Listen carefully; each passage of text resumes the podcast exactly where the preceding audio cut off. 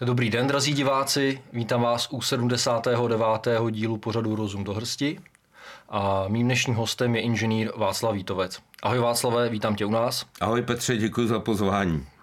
Eh, Václav k nám přišel dnes eh, do studia, eh, protože bychom vám rádi odprezentovali film, který jsme spolu natočili. Je to ve spolupráci Svobodné televize a nadace Železná opona.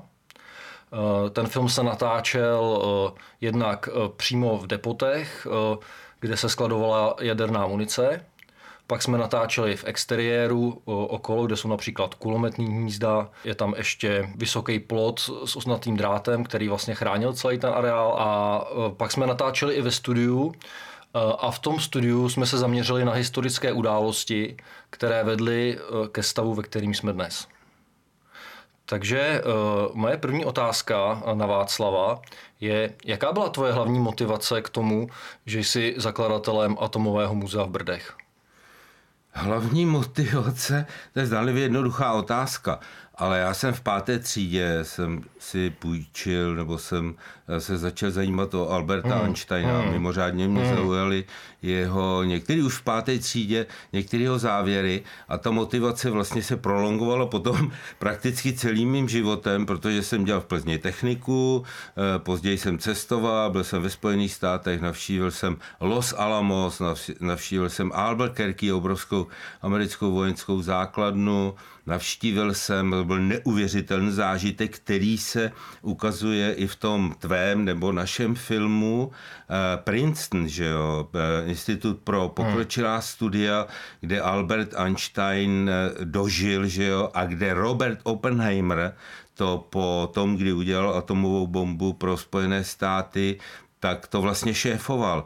Takže ta motivace vznikla v okamžik, kdy já jsem se náhodou dozvěděl, že v Myšově, eh, v, na okraji úžasných beret, tak byla sovětská jaderná základna a podařilo se nám ještě s mým kamarádem Milanem Skočovským se tam jednou dostat, no jakmile jsem k tomu přišel, otevřeli se 6,5 tunové dveře, tak bylo úplně jasné, že tam nic jiného než muzeum a jaderné, jaderné muzeum nebo atomové muzeum ve skladu sovětské jaderné munice by mělo vzniknout. Jo. Takže to byla ta, ta hmm. stručně historie. Já když jsem tam byl poprvé u tebe, a právě jsem tam viděl ty šestitunové dveře a pak jsem se ještě podíval dovnitř na ty koje a jak je tam vlastně ten, ten jeřáb na, na přepravu té munice a tak dál. Na mě prostě dýchla ta atmosféra, jak to fakt bylo všechno úplně navážno. Ale to nejenom na tebe. Hmm. Já když jsem to viděl prvně, tak jsem tam doslova do písmene eh, vcházel s posvátnou hrůzou. Hmm. Jo. Hmm. Vnitřní, vnitřní vibrace hmm. a můžu ti říct, ještě to je taky zvláštní paradox. Já už jsem tam byl samozřejmě tisíckrát, že jo. Hmm a e, vyčistilo se to všechno, udělalo se tam e, tisíce m, hodin práce na tom, takže tam znám doslova do písmene každý centimetr, ale můžu ti říct, když tam jdu sám, tak eh, si úplně nejsem taky jako vnitřně jistý, že ta civilizace jde teda správným směrem a ty pocity eh, jistý hruzy jsou tam pořád. No, já jsem tě chtěl zeptat v téhle souvislosti, protože dneska eh, v těch mainstreamových médiích no. obecně převládá dost silná jako rusofobie a ale i v tom smyslu, jako že se snaží dělat z těch Rusů, že jsou vlastně jako, jako neschopní, že, že to jsou nějaký jako pravě, pravěcí lidé, ale já když jsem to tam viděl, tak uh, prostě ty Rusové byly už v té době technologicky na vel, velice vysoké úrovni, takže já si myslím, že pokud oni berou ty Rusy jako nepřátele, tak by měli k ním mít jako určitý respekt, protože to jsou podle mě velice jako schopní lidi a určitě tam měli jako mozky, který dokázali tyhle ty neskutečné věci vymyslet. To je naprosto bez jakékoliv hmm. diskuze. Pokud bychom přešli tu histori- historickou etapu, hmm. uh, tak a věnovali bychom se současnosti, tak bez jakékoliv diskuze uh, ruská vědecká takzvaná věrchuška hmm. se hmm. tomu dřív říkalo, uh, patří mezi oblasti fyziky a oblasti techniky a technologie patří samozřejmě mezi elitu to je bez jakékoliv diskuze, a jaderné zbraně, který má Ruská federace k dispozici eh, společně se Spojenými státy, je to, dejme tomu, 50-50. a jde z toho samozřejmě strach a hrůza. A já bych jenom varoval i před tím, aby si naši západní přátelé eh, mysleli, že elitní ruská vojenská technika je zaostalá, anebo zaostává za současným vývojem. To bych řekl, že by bylo jedna absolutně z nejhorších chyb. Nehledě na to, že samozřejmě existují lidé a analytici, kteří opravdu svým oborům rozumí, ať je to umělá inteligence, ať je to samozřejmě jaderné zbrojení, štěpení, tomu fúzní problémy, roznětky a tak dále a tak dále. A že tím velmi dobře vědějí, co která strana má. Takže to varování, jako podceňovat Ruskou federaci, jejich elitní vojenskou techniku, to si myslím, že, že musí padnout na úrodnou půdu. Další věc, kterou jsem se dověděl až u tebe v, v Atomovém muzeu, byla, že ty jaderné zbraně expirují, že se tam každý dva roky museli měnit určitý části těch zbraní, aby byly funkční. Ano, tam samozřejmě některé ty údaje nebo předpisy, hmm. k ním se člověk nemůže dostat, pokud bychom měli možnost se do nich podívat, hmm. tak to nastudujeme. Ale fyzikální fakt je hmm. Že jak neutronové zdroje, tak i vlastní plutonium, který slouží jako roznětka, anebo obohacen uran, časem eh, ztrácejí svoji účinnost a musí se buď znovu aktivovat, anebo prostě vyřadit. Takže ta vlastní jaderná část jednoznačně stárne, musí se ožívat. Ty pláště, které hmm. slouží potom k tomu, aby udrželi tento štěpení nebo ten roznět a, a, a nebo fúzi co nejdéle, tak to je normální strojařina. Samozřejmě elitní strojařina, ale pořád je to jenom obyčejná technika. Ale jaderné části stárnou, mají své poločasy rozpadu, hmm mají svý, že uran 235, který se tam používá, má i své vlastní přirozené štěpení, eh, takže to, je prostě princip, tak to je. Mm-hmm.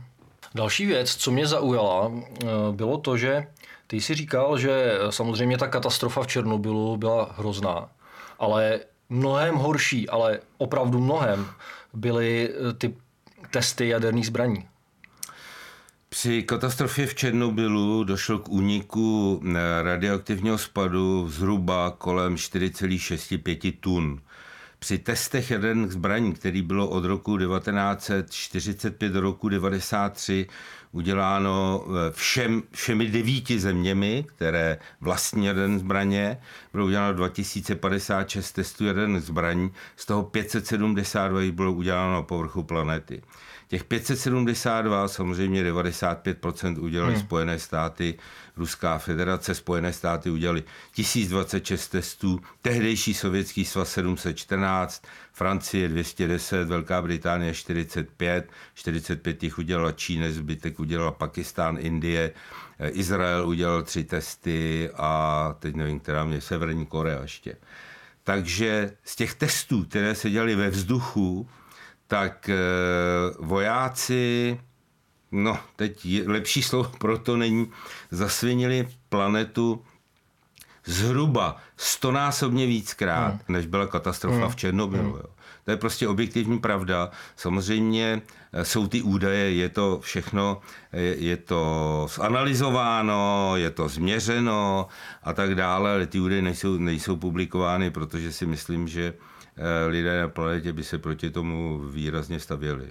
Dneska už se netestují. Třeba říct, že dnes se již jaderné zbraně ve vzduchu ani podzemí netestují výjima Severní Koreji.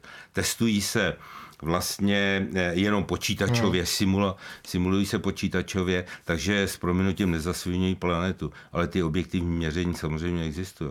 Dokonce existuje i studie která byla udělána někdy v dobách eh, socialismu ještě.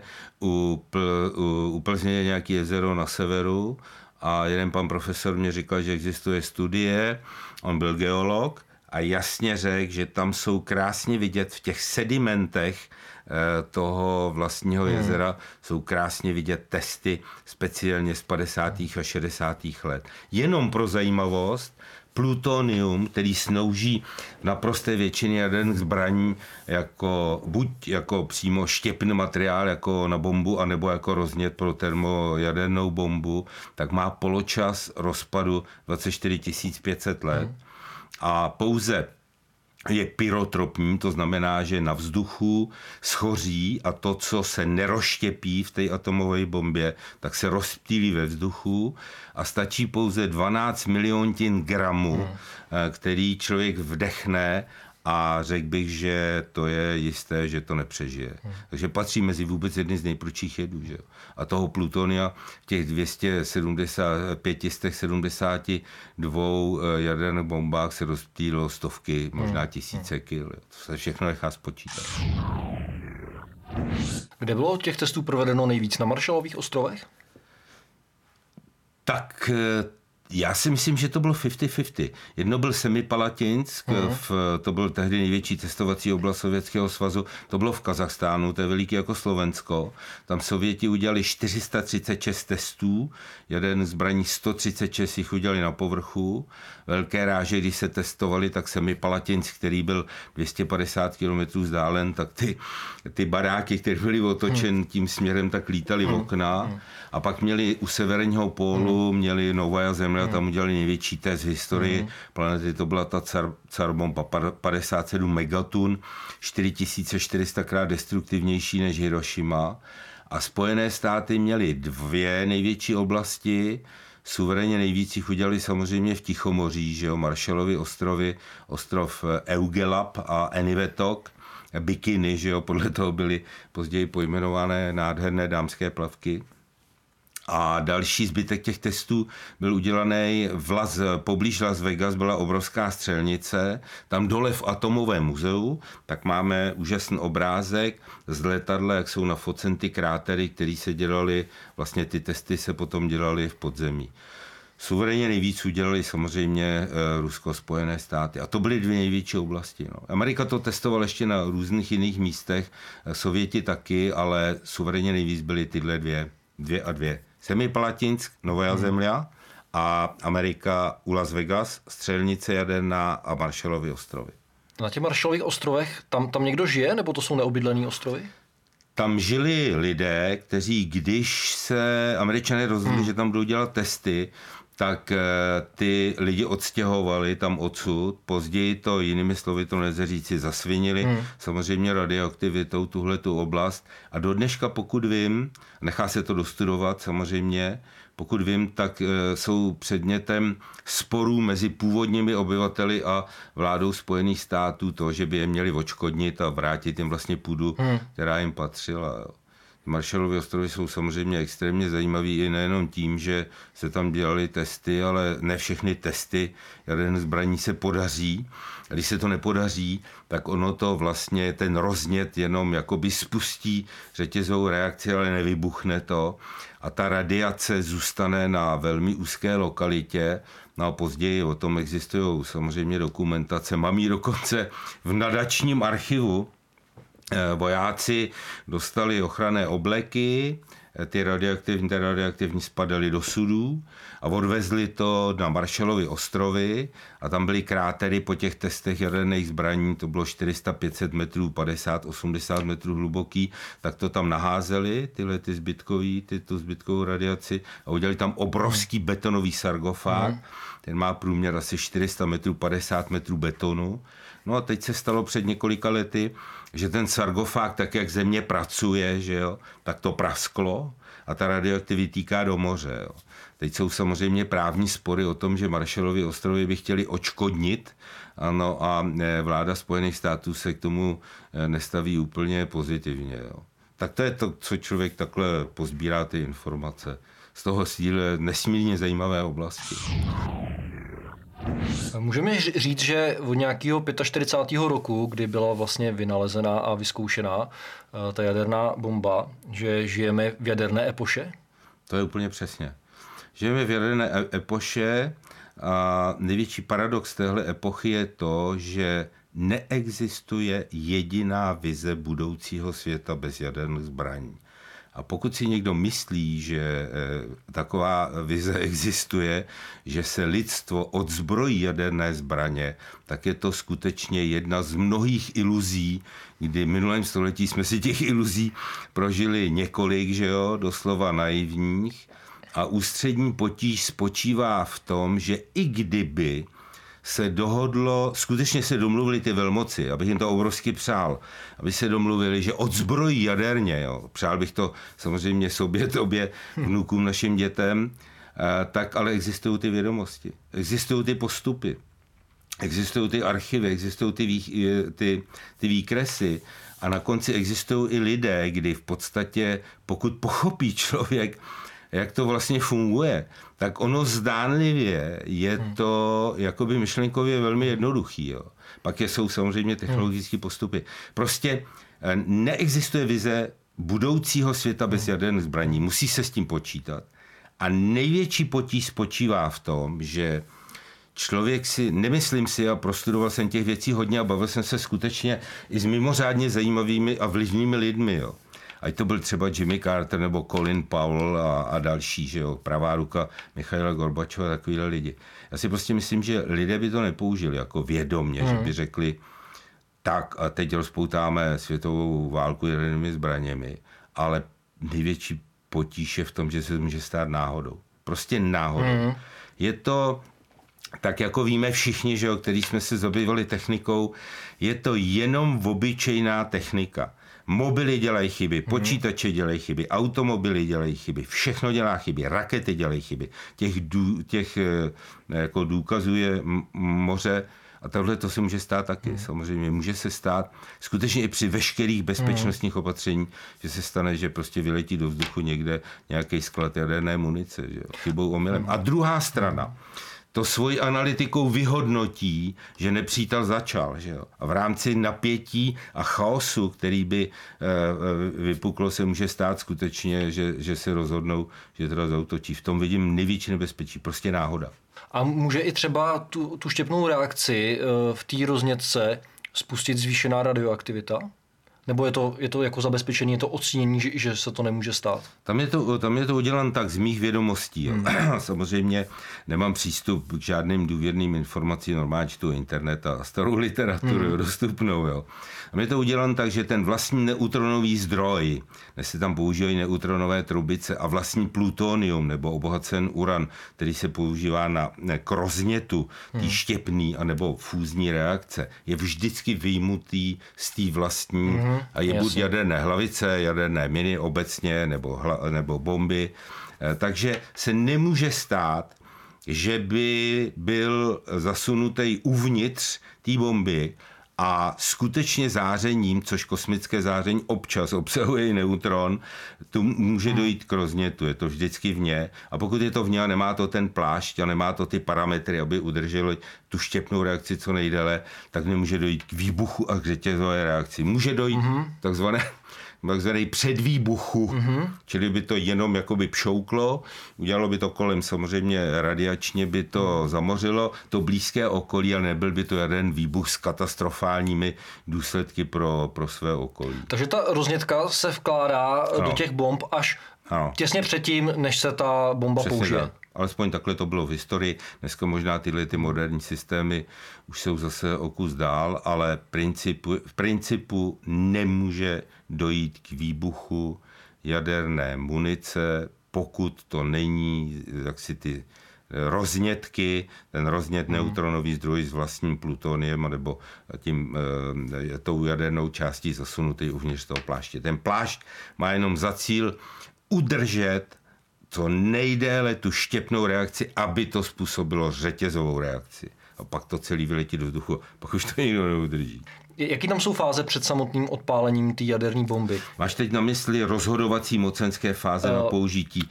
Tam... Já jsem takhle, já jsem třeba eh, někde, někde jsem slyšel, že se uvádí třeba jaderní zbraně do pohotovosti. Ano. Jo, a já, já, ano. já třeba vůbec nevím, co to znamená. Ano, jo? ano tak ten, ten systém, alespoň, hmm. alespoň to, co já vím, zne, znova, možná už dneska jsou ty informace dále, co jsem se dočet, těch fází přípravy použití jaderných zbraní je zhruba šest. Od rozhodnutí o použití jaderných zbraní, o tom v současné době nikdy nerozhoduje hmm. jeden člověk, dneska je to v podstatě hmm. systém. Pokud by k tomu došlo, stupňuje se fáze 1, fáze 2, fáze 3, 4, 5 a 6 a 6 už je zasunutí vlastního eh, roznětu do jaderné bomby a v podstatě už se použije. Takže ten systém té pohotovosti je stupňován tak, jak by se vyvíjela mezinárodní situace a jak by velení eh, velení armád a, a států rozhodlo o tom, že použijí jaderné zbraně.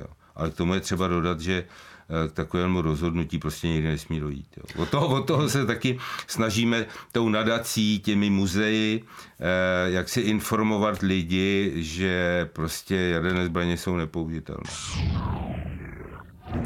A ty zbraně se skladují vždycky v takovýchhle typech skladů, jako je, jako je v těch brdech, a nebo se to třeba dává i do podzemí a, a tak podobně? Tak to je, dobrá, to je dobrá otázka. Tyhle sklady, který může eh, eh, obče lidé vidět prostě v, na Myšově, za prvý je unikátní, protože to je hmm. jediný sklad, jeden munice na světě, který je otevřen veřejnosti, ale ty byly udělány mimořádně pečlivě, protože to byly jediné sklady vně tehdejšího Sovětského hmm. svazu, kde byla uskladněna sovětská jaderná munice, která byla připravena pro použití eh, raketových a dělostřeleckých speciálního dělostřelectva pro českou, československou lidovou armádu tehdy. Kvůli tomu byly takhle udělány pečlivě. Ale tak, jak šel vývoj, a nehledě na to, že určitě v Sovětském svazu, ani ve Spojených státech, v Rusku dneska, anebo v zemích, které vlastní jaderné zbraně a mají je na svém území, to je hmm. velmi důležité, mají je na svém území, tak si myslím, že takhle pečlivě skladovány nejsou. Tam se vlastně vezme jenom ten hmm. pláž, hmm. že jo, dneska jsou miniaturizované ty jaderné zbraně, nebo ty, ta jaderná munice a vyjme se z toho ta roznětka, ta jaderná roznětka s tím, s tím neutronovým zdrojem a v podstatě se to může skladovat s prominutím eh, v, v suchém dobrém skladu i normálně na povrchu. Nemusí to být v podzemí. Co by se stalo, kdyby ten sklad trefila nějaká běžná raketa? No, kdyby ho trefila běžná raketa, tak to mělo být údajně schopno přežít hmm. bez jakýchkoliv vnitřních problémů, čili to, co tam bylo skladováno, by se udrželo v bojové pohotovosti. Samozřejmě padají tam dotazy, když tam chodí lidé z celého světa, tak se ptají na to, no dobře, kdyby sem padla atomová bomba. Takže kdyby padla atomová hmm. bomba a, a poslali ji na zem, nechali ji skutečně hmm. vybuchnout na zemi přímo na tom skladu, tak je tam kráter podle ráže, která by byla použita a samozřejmě ten sklad by byl zničen, že jo. A, e, ale atomové bomby, pokud by uvnitř nebyl ten roznět hmm. znovu, ten byl vždycky skladován jinde, tak by nedošlo k výbuchu eh, toho, ty, ty, ty, ty, ty jaderné části té atomové bomby. Došlo by pouze k výbuchu té explozivní hmm. části klasické trhaviny, hmm. která má za úkol to zimplodovat dohromady. Takže by byl v podstatě nepořádek jenom z toho rozmetání toho, toho uranu nebo toho plutonia do okolí, ale tak. neproběh by samotný jader, jaderný Přesně tak. Přesně tak. Pokud by nebyla eh, atomovka zacílená přímo na to, samozřejmě pak je to spací vlastně atomovky, ale ten sklad by to jenom rozházelo a, eh, a, a samozřejmě plutonium, pokud by bylo zasažen, že jo, někde v tom vedlejším skladu nebo v té laboratoři, tak plutonium je pyrotropní, schoří a má poločas rozpadu 24 500 let. Čili okolí by bylo, říkám, jiné slovo pro to není zasviněn. Hmm na dlouhé, dlouhé roky. Mimo jiné, na tohleto téma v roce 66 eh, vypadly čtyři termovodíkové bomby nad Palomares, to je eh, španělské městečko. Tam se střed tanker, americký tanker s B-52, který vezli čtyři termovodíkové bomby. Nedošlo k jadernému výbuchu, ale došlo tam k porušení toho vlastního plutonia, který se pokrývá zlatem, nebo dřív se pokrývalo zlatem, později niklem. A, a t, t, ten nikl zlato uh-huh. má za cíl právě, aby to neschořelo. Uh-huh. Tam došlo k porušení toho plutonia. A do dneška se do některých oblastí kolem Palomares nesmí. Hmm. Máme tam v muzeu obrázek, krásný obrázek ze zhora z letadla, do kterých oblastí se nesmí. Myslíš si, že uh, ta jaderná epocha, ve které teď žijeme, je projevem kolektivní psychózy lidstva? Ta rána, kterou to lidstvo dostalo tímhle objevem, je, je prostě Damoklův meč, že jo. Starý Damokl byl musel mít radost, že drží na tou civilizaci Damoklův meč a teď jenom otázka, aby se mu to nevymklo, aby to udržel. V tom je ten ústřední potíž. Lidstvo v historii nikdy tuhle schopnost nemělo nikdy nemělo schopnost zničit sama, sama sebe.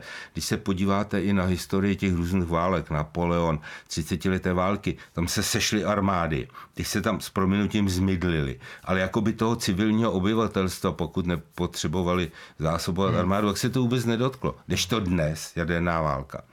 A, a, a to muzeum to ukazuje, v tom je to největší varování, se dotýká absolutně každýho ať je levej, pravej, modrej, zelený, červený, bílej, ať má jakékoliv názory, každého se to dotkne.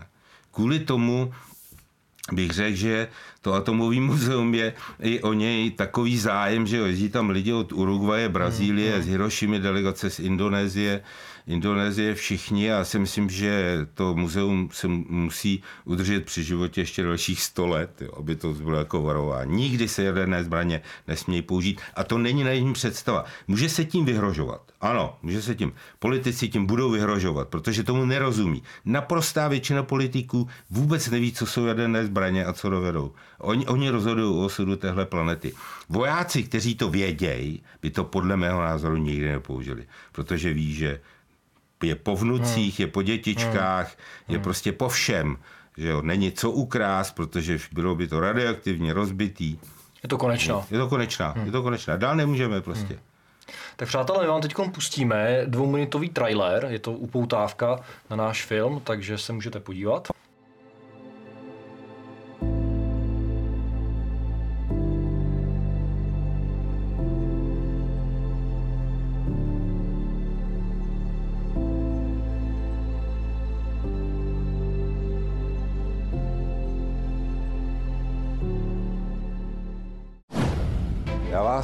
Všechny jménem nadace Železná opona vítám ve zcela unikátním prostoru. Je to bývalý sklad sovětské jaderné munice, který byl postaven v roce 1968. Albert Einstein byl pacifista a Robert Oppenheimer, ačkoliv později dospěl k podobnému závěru, ale tak nikdy pacifistou nebyl.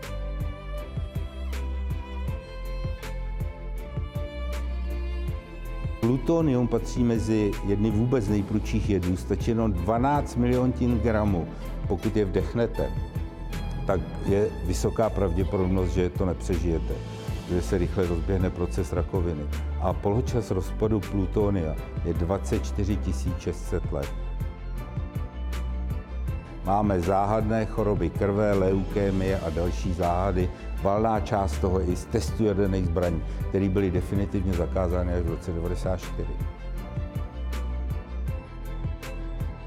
Lidstvo dál ve svých destručních schopnostech nemůže. Je to konečná. Neexistuje nic, co by bylo horšího, než je termojaderná fúze. Když jsme objevili štěpení atomu, a následně na to fúzi atomu, která je tisícinásobně energeticky výnosnější a vytvořili jsme svět, který v podstatě během dvou hodin může skončit.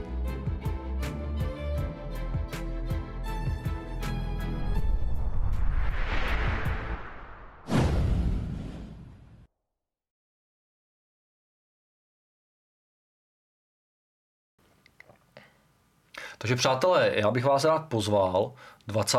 října od 7 hodin se bude tento film promítat eh, v Měšťanské besedě. Eh, bude to premiéra a posléze bude debata tady s Václavem a se mnou, kde budete moci pokládat otázky. Celé se to také bude natáčet a bude to potom k dispozici na svobodné televizi. Eh, dále budou k prodeji DVDčka přímo v Atomovém muzeu a ten film samotný bude k dispozici online na svobodné televizi. A eh, výtěžek bychom rádi použili k přípravě druhého dílu tohoto dokumentu, který by se měl eh, věnovat vesmíru, protože v tom atomovém muzeu jsou dva depoty. Ten první depot už je plně obsazený, ten se právě věnuje atomu a ten, ten druhý depot by se měl věnovat vesmíru a civilizaci. V tom druhém depotu je k dispozici již jedna expozice egyptologa Bárty. Mohl by si Václavé přiblížit, co tam mohou návštěvníci vidět? Ano, takže celá expozice bude od atomu k vesmíru a ve vesmíru v tom depotu jsou čtyři koje. Ta první koje tam udělal pan profesor Barta s Olgou Menclovou úžasnou eh, vzdělávací eh, výstavu a jmenuje se Energie a civilizace. Bez energie není civilizace. A je to, je to skutečně velice dobře uděláno speciálně pro školy, které se zabývají eh, techni, te, technickými obory. No a ty další koje, tak jak si tady naznačil, tak bude v podstatě pohled do vesmíru. Dneska jsou úžasné obrázky z Hablerova a z Webova hmm. Eh, dalekohledu.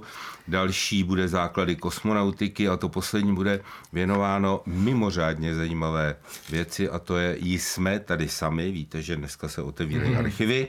To bude velmi atraktivní téma. No a na konci, tak jak si říkal na začátku, bude expozice od atomu vesmíru a zpátky k člověku. Takže tam chceme udělat takový dětský koutek, abychom nezapomněli na to, že jak mikrosvět, tak i makrosvěta, bádání kolem vždycky na konci musí mít nějaký lidský rozměr. Protože pokud to nemá lidský rozměr, tak to není pro lidi, ale je to pro nějaký fanta, fantastický nebo fantasmagorické představy několika jedinců. Já bych ještě rád řekl, jak jsme se k tomu vlastně vůbec dostali, že jsme zašli točit dokument, protože já jsem původně s Václavem plánoval natočit jenom další řadový díl Rozumu do hrsti, ale ve chvíli, kdy jsem tam viděl ten areál a viděl jsem s, s jakým zapálením o tom dokáže Václav hovořit, tak jsem říkal, že ten materiál je natolik dobrý, že z toho musíme udělat něco koncepčnějšího.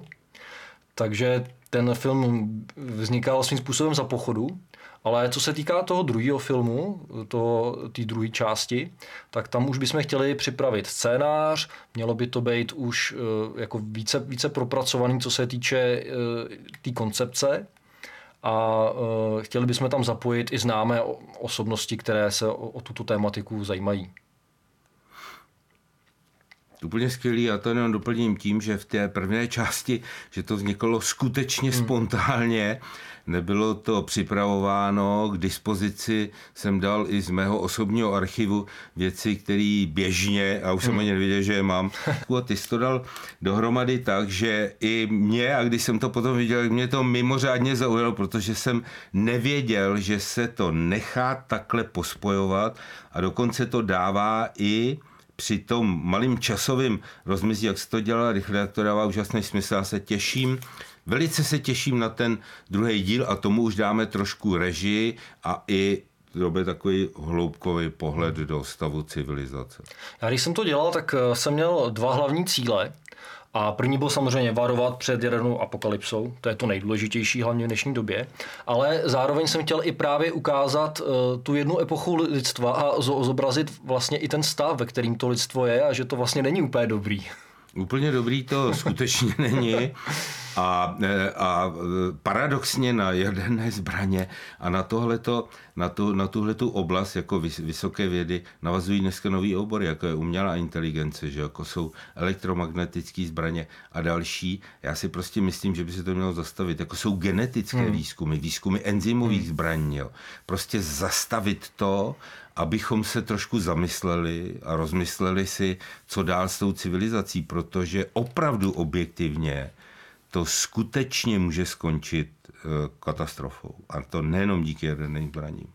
Já si myslím, že ten vývoj lidstva by měl být založen méně na soutěžení a více na spolupráci do budoucna. Absolutně přesně. Protože tahle planeta je krásná a byla by opravdu obrovská škoda ji zničit. Absolutně přesně. Dneska, že jo, čtu v novinách, budeme dávat 2% na rozpočet militarizace společnosti, e, obrovsky jdou nahoru zbrojní firmy a tak dále. Proč my nedáváme taky 2% na to, abychom měli elitní diplomaty, abychom vychovávali lidi, kteří umí mezinárodní problémy řešit, abychom podporovali diplomaci, abychom, byli, abychom měli schopné vyjednávače. A nemyslím jenom Česká republika, ale obecně ve světě. Proč se dávají peníze jenom na technologie, který v zásadě umí na konci jenom jedno jediné, a to je zabíjet. Hmm.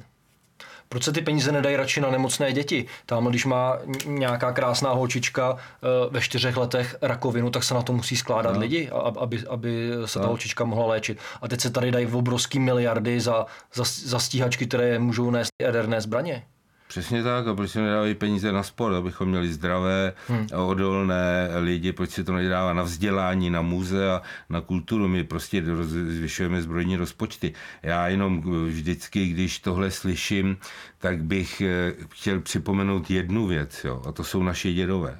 Hmm. Naši dědové zastoupili za císaře pána, pak si prožili druhou světovou válku hmm. někde mnozí hmm. v odboji a tak dále. Můj, můj děda byl nasazený třeba no. v Rakousku. Jo, prožili jsme si studenou hmm. válku, absurdní nesmysl, hmm. že jo, vyházen biliony na, na jaden zbraně hmm. a prožili jsme si rok 68 a tak dále. Ty, ty naši dědové, já si pamatuju děda, hmm. jak mi říkal, eh, chlapče, v roce 1914 hmm. světu přeskočilo v hlavě a do dneška se z toho nedostal. Takže my jsme se z toho opět nedostali opět zbrojíme, no co můžeme chtít od civilizace, která je posedlá zbrojením, která je posedlá s militarizací, hmm. co od ní můžeme očekávat? Zvyšování zbrojních rozpočtů. No vždycky bude snaha je samozřejmě použít, že jo? protože na konci stát nikdy nemá žádné peníze. Stát má peníze jenom, které vybere od daňových poplatníků. Hmm. Jaký je hlavní poselství nadace Železná opona? Tak nadace Železná opona má, ona, on, ona má několik mod a poselství. Ale skutečné poselství je varovat budoucí generace před tím, aby, eh, aby se neopakovalo to, co si hmm. prožili naši otcové dědové. Že jo? To je jednoznačné. Ale pak má několik mod a já bych jenom zmínil tady na závěr Petře dvě mota. První je zdánlivě mimořádně jednoduché moto, ale má mimořádnou historizující účinnost a to je, že pravda netkví ve faktech, ale v souvislostech mezi fakty. Ty hmm. souvislosti jsou to nejdůležitější. A druhé moto, to je moto moje osobní snad od páté třídy, řekl ho Albert Einstein a je naprosto nepřekonatelné a to je, že mír nelze udržovat silou, ale pouze porozuměním. A tento výrok mimo jiné uvidíte ve filmu Od atomu vesmíru a zpátky k člověku první část. Takže děkujeme za pozornost. Václavé, díky za návštěvu. Děkuji za pozvání. A s vámi, drazí diváci, se velice rádi uvidíme 20. října v kině Měšťanská beseda v Plzni. Tak jo, děkujeme za pozornost a mějte se hezky.